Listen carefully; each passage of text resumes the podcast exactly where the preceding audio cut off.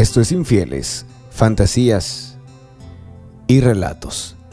Si ya eres seguidor, infinitas gracias. Hay más relatos, espero los tuyos. Aquí le damos vida y voz a tus fantasías, experiencias y aventuras. Gracias a nuestros amigos y amigas de los Estados Unidos y Canadá, en especial uno de los protagonistas de esta historia, que nos envía este relato desde Texas, en Arlington. Muchas gracias. Hola, soy Ricardo. Hacía tiempo que sospechaba de la infidelidad de Brenda, que era entonces mi novia. No estar en la casa por la noche, cuando le llamaba no respondía, algunas distracciones extrañas, un tono distraído, como si estuviera con alguien. Una mañana la llamé y esa sensación de que estaba con alguien se hizo demasiado fuerte.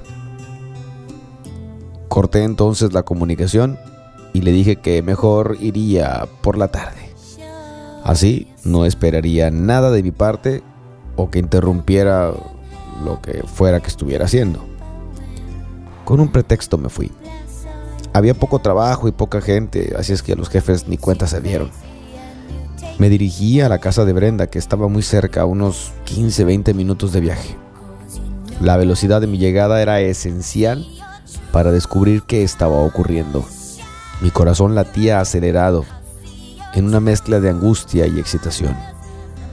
Cuando llegué a la entrada, tuve suerte. En ese mismo momento salía una persona, lo cual me permitió ir directamente al departamento sin necesidad de llamar por el portero eléctrico. Mi primer aviso fue tocar el timbre de la puerta. Abrió desprevenidamente la mujer que limpiaba por las mañanas. La pobre se asustó pues ya me conocía bien, pero no le dio oportunidad de cerrarme el paso y me metí. Fui de inmediato al dormitorio de Brenda y, como lo suponía, estaba vacío. Regresé ahora hacia la puerta cerrada de la habitación de sus padres. Yo tenía todos los motivos para saber que prefería la cama matrimonial para sus juegos eróticos.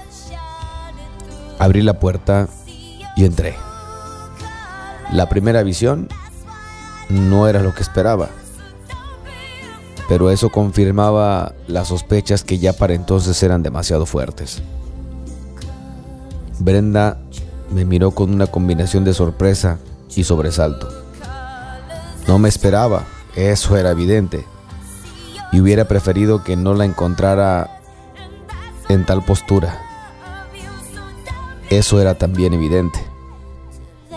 Yo me había quedado sin palabras. Ella también. Su acompañante se recostó junto a ella y me miró con expresión maliciosamente satisfecha. ¿Quién eres? Me preguntó con descaro. Yo no pude responder nada. Pero la muy puta recuperó la compostura y contestó por mí.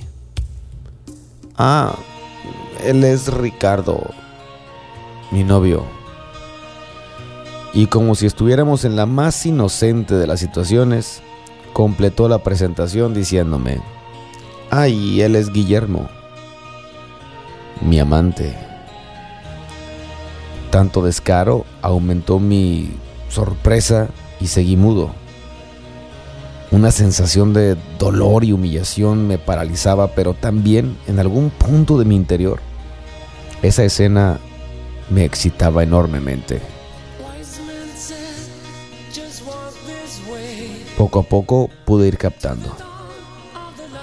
El cuerpo de Brenda estaba de espaldas, con las piernas separadas. El hombre que gozaba de ella era un tipo alto y delgado, que me miraba con curiosidad y una sonrisa maliciosamente satisfecha. Como yo seguí sin decir nada ni hacer nada, Brenda retomó la palabra. No sé qué quieras hacer. Si te parece, dejamos nuestra relación porque yo no voy a dejar de acostarme con Guillermo. Que pusiera las cosas tan claras ayudó a que superara mi sorpresa y dijera algo que me costó creer que saliera de mi boca. Y ahí le dije, no, Brenda, no quiero que nos dejemos. Quiero seguir siendo tu novio, aunque tú necesites de alguien más para estar satisfecha. Brenda lo miró a su amante, giró hacia él y lo besó con pasión. Se entretuvieron por unos buenos momentos. No quiero que me apartes de tu vida. Quiero estar contigo, aunque sea para verte acostarte con otro.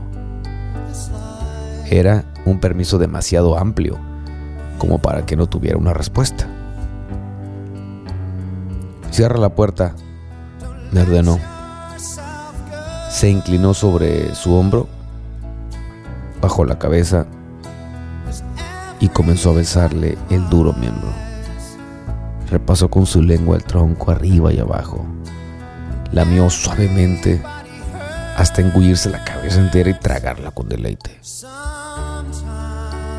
Guillermo, su amante, se tendió boca arriba con expresión de placer y emitiendo unos rugidos bastante sonoros y elocuentes. Brenda siguió con su tarea. Yo bien sabía de su destreza. Hasta que los rugidos de Guillermo se hicieron más continuos y más fuertes.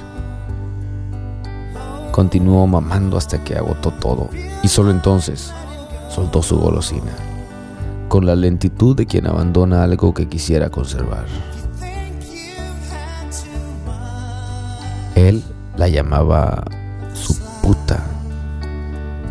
Me senté en el suelo a mirar cómo cogían y debo reconocer que fue todo un espectáculo, con sonido incluido, ya que los gritos, jadeos y gemidos no hubieran permitido a un ciego dudar sobre lo que estaba ocurriendo ahí. Luego, por fin acabaron. De ahora en adelante ya lo sabes. Yo voy a seguir cogiendo con Guillermo. Tú puedes ser mi novio y coger conmigo cuando Guillermo no esté. Y también vas a poder vernos cuando lo hagamos. Antes de volver a mi trabajo tuve que ir a la cocina a buscar aceite ante la mirada burlona de la sirvienta. Cuando salía, Brenda me dijo, así me gusta, que me ayudes a disfrutar. Y yo quiero más por eso. Muchas gracias por tu relato, amigo Ricardo de Arlington, Texas. Eso es infieles, fantasías y relatos.